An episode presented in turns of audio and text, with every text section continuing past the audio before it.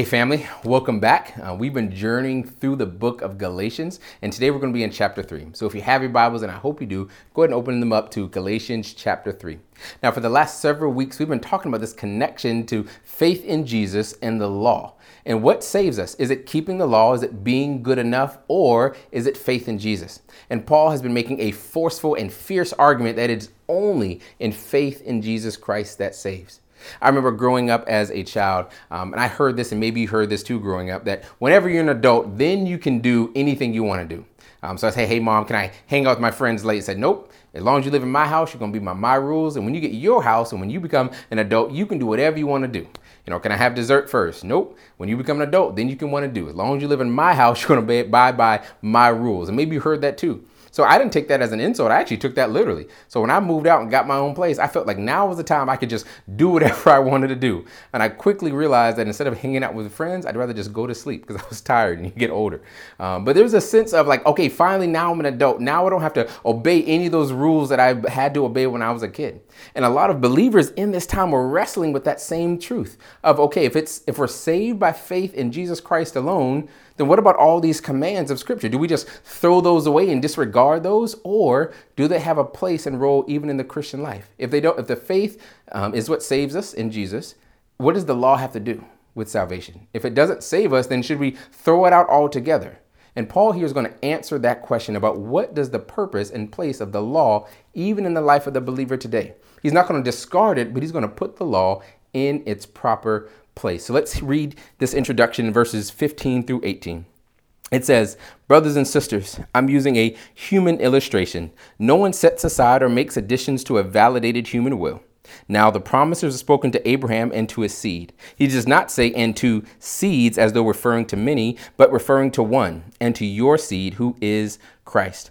My point is this the law, which came 430 years later, does not invalidate a covenant previously established by God and thus cancel the promise. For if the inheritance is based on the law, it is no longer based on the promise, but God has graciously given it to Abraham through the promise. So, some of you heard new names and terms that you haven't heard before. This idea of a covenant of promise, this man named Abraham, what does that have to do with what we're talking about today? Well, you see, the conversation that we're entering in into, into the scriptures was a conversation that started a long time ago. And matter of fact, in Genesis chapter 15, we're introduced to this promise that was given to this man named Abraham. It says, Genesis chapter 12, verses 1 through 3 says this The Lord said to Abram, Go out from your land, your relatives, and your father's house to the land that I will show you. I will make you into a great nation. I will bless you. I will make your name great and I will make you a blessing. I will bless those who bless you and I will curse anyone who treats you with contempt. Now listen carefully because this is the promise. And all the peoples on earth will be blessed through you. All people on earth will be blessed through you. And so this promise was given 430 years before the law was given. A promise, a covenant of promise was given to this man Abraham that through his lineage, through his descendants, the entire world will be blessed. Now, the question is, was that promise fulfilled? Yes. In verse 14, right above, it says that the purpose was that the blessing of Abraham would come to the Gentiles by Christ Jesus, so that we could receive the promised Spirit through faith. So, this promise that was given to Abraham, this covenant of promise that was given, was fulfilled in Jesus. And that promise was given before the law. So the question again is what place does the law have in our lives? If Jesus was the fulfillment, if Jesus is the answer, if Jesus is the fulfillment of the promise, then why do we even have to consider the law? One commentator puts it like this Why then the law? If we are not justified by law, if our receiving the Holy Spirit had nothing to do with the law, if Christ was cursed because of the law, if our very inheritance depends on grace and promise, not on works of the law, what then does the purpose of the law serve? And Paul is going to begin to answer that beginning in verse 19 right here. Read along with me. It says, Why then was the law given? It was added for the sake of transgressions until the seed to whom the promise would made would come. The law was put into effect through the angels by means of a mediator. You see, this tension between the law and the gospel is particularly relevant for us today. not only does it serve as the foundation of our faith, but it has real time application in our world and in our culture now. Think about this for just a moment. Me, like you, have seen the frequency and the magnitude of evil on display in our world. We have seen pictures and images and stories of the brokenness and the fallenness of this world. So, what is the response of the believer to the evil that we see in this world? Well, there are several responses, but one of those responses is more law. There are some who says we need more laws to hold those in power accountable. We need more laws to punish wrongdoers. We need more laws to dismantle systems of injustice and rebuild systems of equity and fairness. And there are others who see this evil in this world and they don't look to the laws, no, they look to the gospel. They say, no, we just need to preach the gospel. We just need to proclaim Jesus. And we didn't need to disregard these man made systems because only the gospel can change the hearts of men. And this is the same tension that Paul is wrestling with here. What is the purpose of the law and the gospel? And we're going to see that the answer to that question in these next verses not only will give a foundation for our faith, because all theology, all theology is practical, everything we believe about God in this word has an implication, both direct and indirect, on our lives. We're also going to see that the answer to this question also gives us guidance and hopefully courage to address the evils in our world today. So let's begin by unpacking what Paul meant in Galatians chapter 3, verse 19. He says that the law was given for the sake of transgression. Now, what does it mean for the sake of transgression? Does it just mean because we were sinful, or was it given so that we would see that we are sinful? And most theologians say that it is actually both. And they describe it this way that there is a preventative purpose of the law, and there is a provocative purpose of the law. There is a preventative purpose which actually restrains the sins of men and women. The law keeps us from being as bad as we would be without consequences. But there's also a provocative purpose of the law where because God says, do not lie, we recognize that we are liars. Because he says, don't do certain things, we realize that we are unable to stop ourselves, and that provokes us to look for a Savior elsewhere. And so, right at the beginning, Paul is saying that the law does have a purpose, and at least two of those purposes is both preventative and provocative. But he's not done yet. He says we are given for the sake of transgressions until the seed to whom the promise was made was come. So we also see that the law not only has a preventative and provocative purpose, but it also has a temporal purpose. And it was time bound. The law was set in place for a certain time, and at which point that law would be fulfilled. So the law was never meant to last forever. The law was never meant to be our guardian, as we're going to see momentarily, forever. It was always meant to serve a defined purpose for a defined moment of time. A commentator says like this Just as the law had a point of origin on Mount Sinai, it also had a point of termination on Mount Calvary. You see, from Mount Sinai, where the law was given, to Mount Calvary, where Jesus died, that was the time in which the law was in effect, but it would come to an end. But it also says in the last part of verse 19 that the law was put into effect through angels by means of a mediator. What does Paul mean by it was put into effect by angels by means of a mediator? Well, he's pointing back to Moses, who was on Mount Sinai receiving the law, not from God directly, but from angels. Let me prove it to you in scriptures. Acts chapter 7, verse 37 says this this is the Moses who said to the Israelites, God will raise up for you a prophet like me from among your brothers and sisters. Verse 38 He is the one, Moses is the one, who was in the assembly of the wilderness with the angel who spoke to him on Mount Sinai and with our ancestors. He received living oracles to us. Now, Paul is going to make a distinction here between Moses receiving the law through a mediator of the angels and this covenant of promise fulfilled by Jesus. Verse 20 says this Now a mediator is not just for one person alone, but God is one. What he's saying here is that God used a mediator to give the law, but God did not use a mediator to give the covenant of promise. The covenant of promise was fulfilled and sealed and ratified by the blood of Jesus himself, by the blood of God. God came down to fulfill the covenant that he made the promise to Abraham. Although the angels delivered the promise to Moses, God himself fulfilled and delivered the promise to Abraham. And Paul is here saying that the covenant of promise is actually superior to the law that was given. Now, we're not putting scripture against scripture here. We're not saying that some parts of the Bible are more important than others. What we're saying is that God's ultimate plan was never for the law to bring us to salvation. God's ultimate plan was always Jesus. Jesus was not plan B. It's not like God gave us the law in hoping that we would figure it out and do the right thing. And once we tried to do the right thing, he realized we couldn't. And then he said, Man, what am I going to do? Oh, let me send Jesus.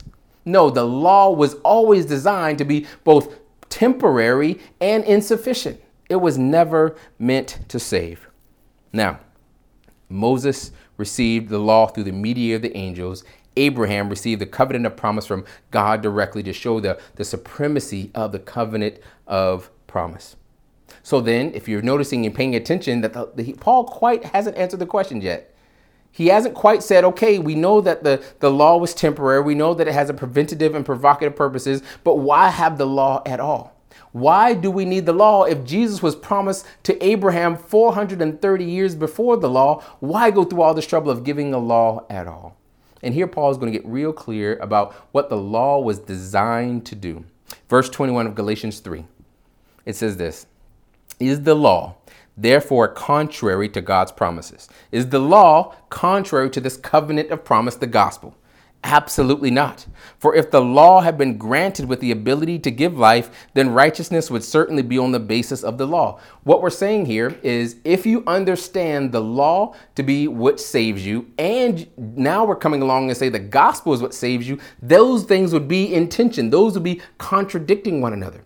Paul here is saying that the law was never meant to save. It was always designed to show our need for a Savior. And so the good news of Jesus Christ is not in tension or in contradiction to the law because the law was never meant to do what only Jesus could do. The law was always meant to point to our failures and our need, not as a path to salvation. Now, that's the first purpose of the law was to show us our need for a Savior, but what else? Verse 22 through 25 says this But the scripture imprisoned everything under sin's power, so that the promise might be given on the basis of faith in Christ Jesus to those who believe. Before this faith came, we were confined under the law, imprisoned until the coming faith was revealed. The law then was our guardian until Christ, so that we could be justified by faith. But since faith has come, we are no longer under a guardian. Now, what is this long passage about? You know, the law is a guardian and a fence and an imprisonment. Like, what is Paul saying? Well, this goes against the idea that most Jews believed that the law was a protective hedge of protection against the outside forces of evil. Some of you may be familiar with the old gospel song that Jesus be a fence. Well, the Jews believed that the law was the fence. It was our rites of circumcision. It was our rites of fasting and celebration that separated us from the Gentiles, separated us from the heathens, separated us from those godless people. And so for them, the law was a fence of safety, keeping them away from this godless people that they were surrounded by. Paul is turning that metaphor on its head by saying, no, it's not a fence of safety to keep the law. It's actually a fence of imprisonment. What you think is making you safe is actually imprisoning you. You are locked in this cage because the law only curses those who try to obey it. It says things in the law, like in, in Exodus and Deuteronomy, that if you obey the law, you will live. But the problem is, if you try to obey the law, you realize that you can't. You realize you can never be good enough. You can never worship God as He ought to be worshiped. And so life itself is always out of your reach if you are trying to use the law to get there.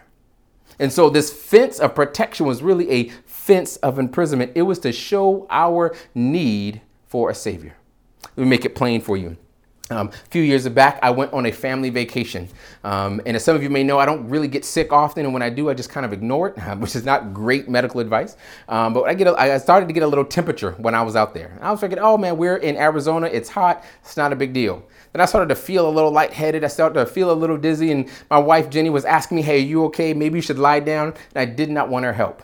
My, my mom was trying to offer me some medication and some fluids, and I did not want their help.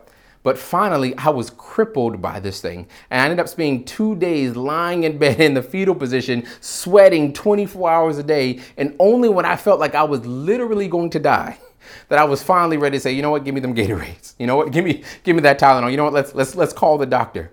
You see, I was willing to, to tough it out as long as I had the strength.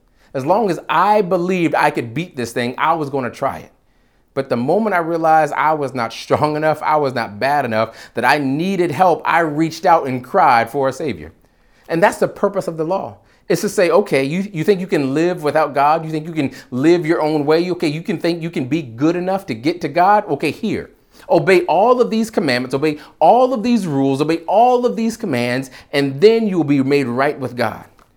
Well, it's more of a, a truth or dare than a statement of fact because the reality is we can't do that. And so the law's purpose was to show us that we needed something besides the law to save us.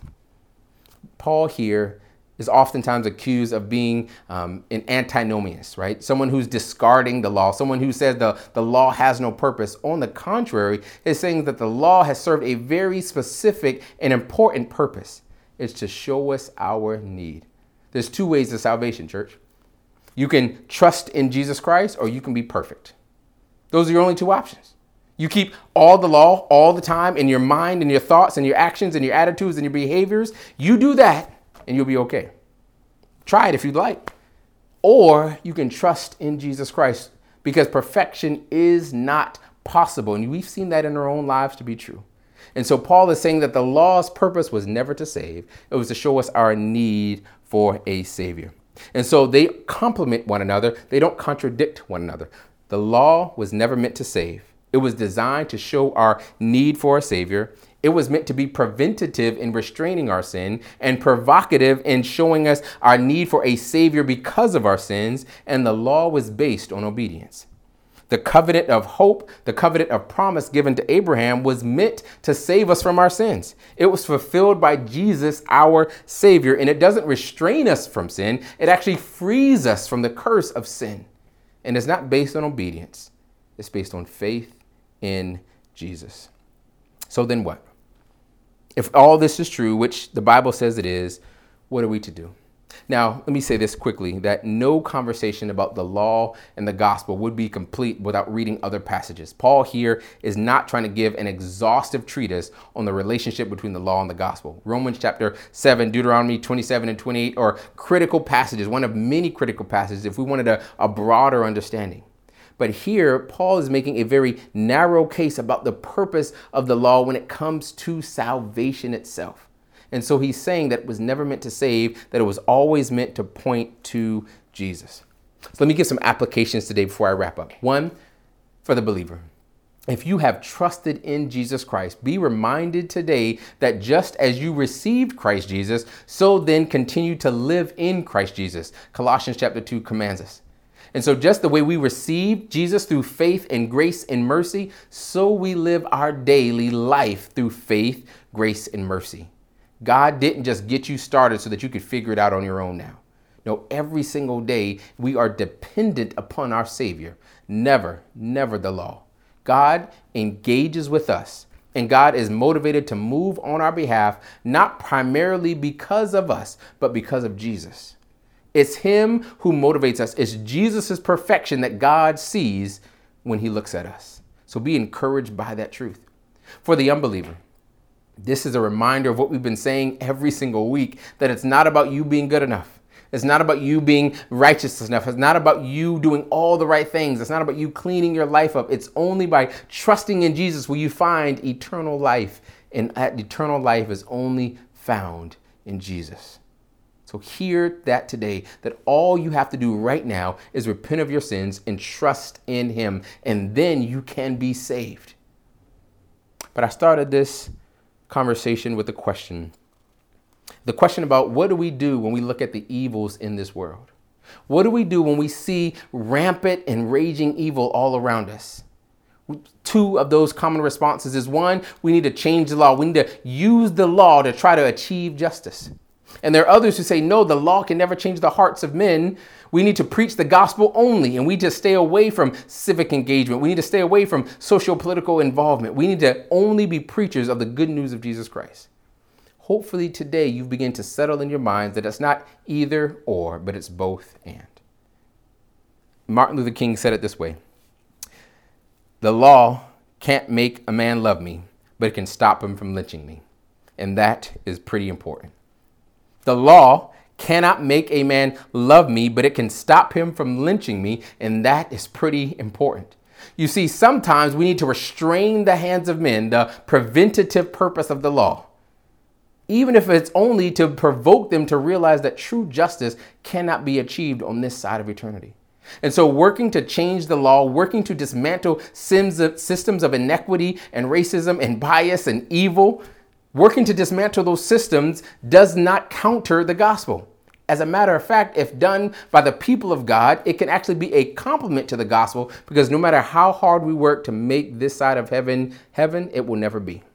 No matter how hard we work to achieve justice on this end, it will never be true justice. That does not mean that we shouldn't try and strive for justice. It should mean that as we pursue earthly justice, the longing for more should point people to eternal justice, to eternal righteousness. You see, even the laws of this land can be used in both preventative and provocative ways. The laws can be preventative to restrain the sins of men and women but they can also be provocative in the sense that, man, where does this idea of justice even come from? There must be someone deciding what's wrong and what's right because there's a longing in my heart for what's right. And so, even the laws of this land can be used in preventative and provocative ways. And so, dear Christian, if you are troubled, if you are worried, if you are concerned, if you are plagued just by the evils of this world and you are wondering what to do and you're hearing conflicting thoughts, hear today the word of God saying it's not either or. It's not just stand on the corner and, and preach the and preach the gospel. And it's not just vote differently and, and engage civically, but it's actually both are necessary. One restrains the sinful men and women, and one shows the need for more than just restraint, but a need for a savior. And so we can be believers who work for the good of men in this life, but also point to a hope that transcends all the good that we could get in this life. And so we can be people who live in the both and and not the either or. Let me end with the last verse in this section, verse 26. It says this For through faith you are all sons of God in Christ Jesus. You see, Paul is about to make a shift here. He's about to shift from just laying down a theological foundation to begin showing us how then we are to live with each other and with God in light of this truth if the law was never meant to save, if the covenant should be re understood to not be the path of salvation, but to point to the need for a Savior, if that's true, how then are we to live differently in among each other, in the church and in the world? And that's where Paul's going to go next week.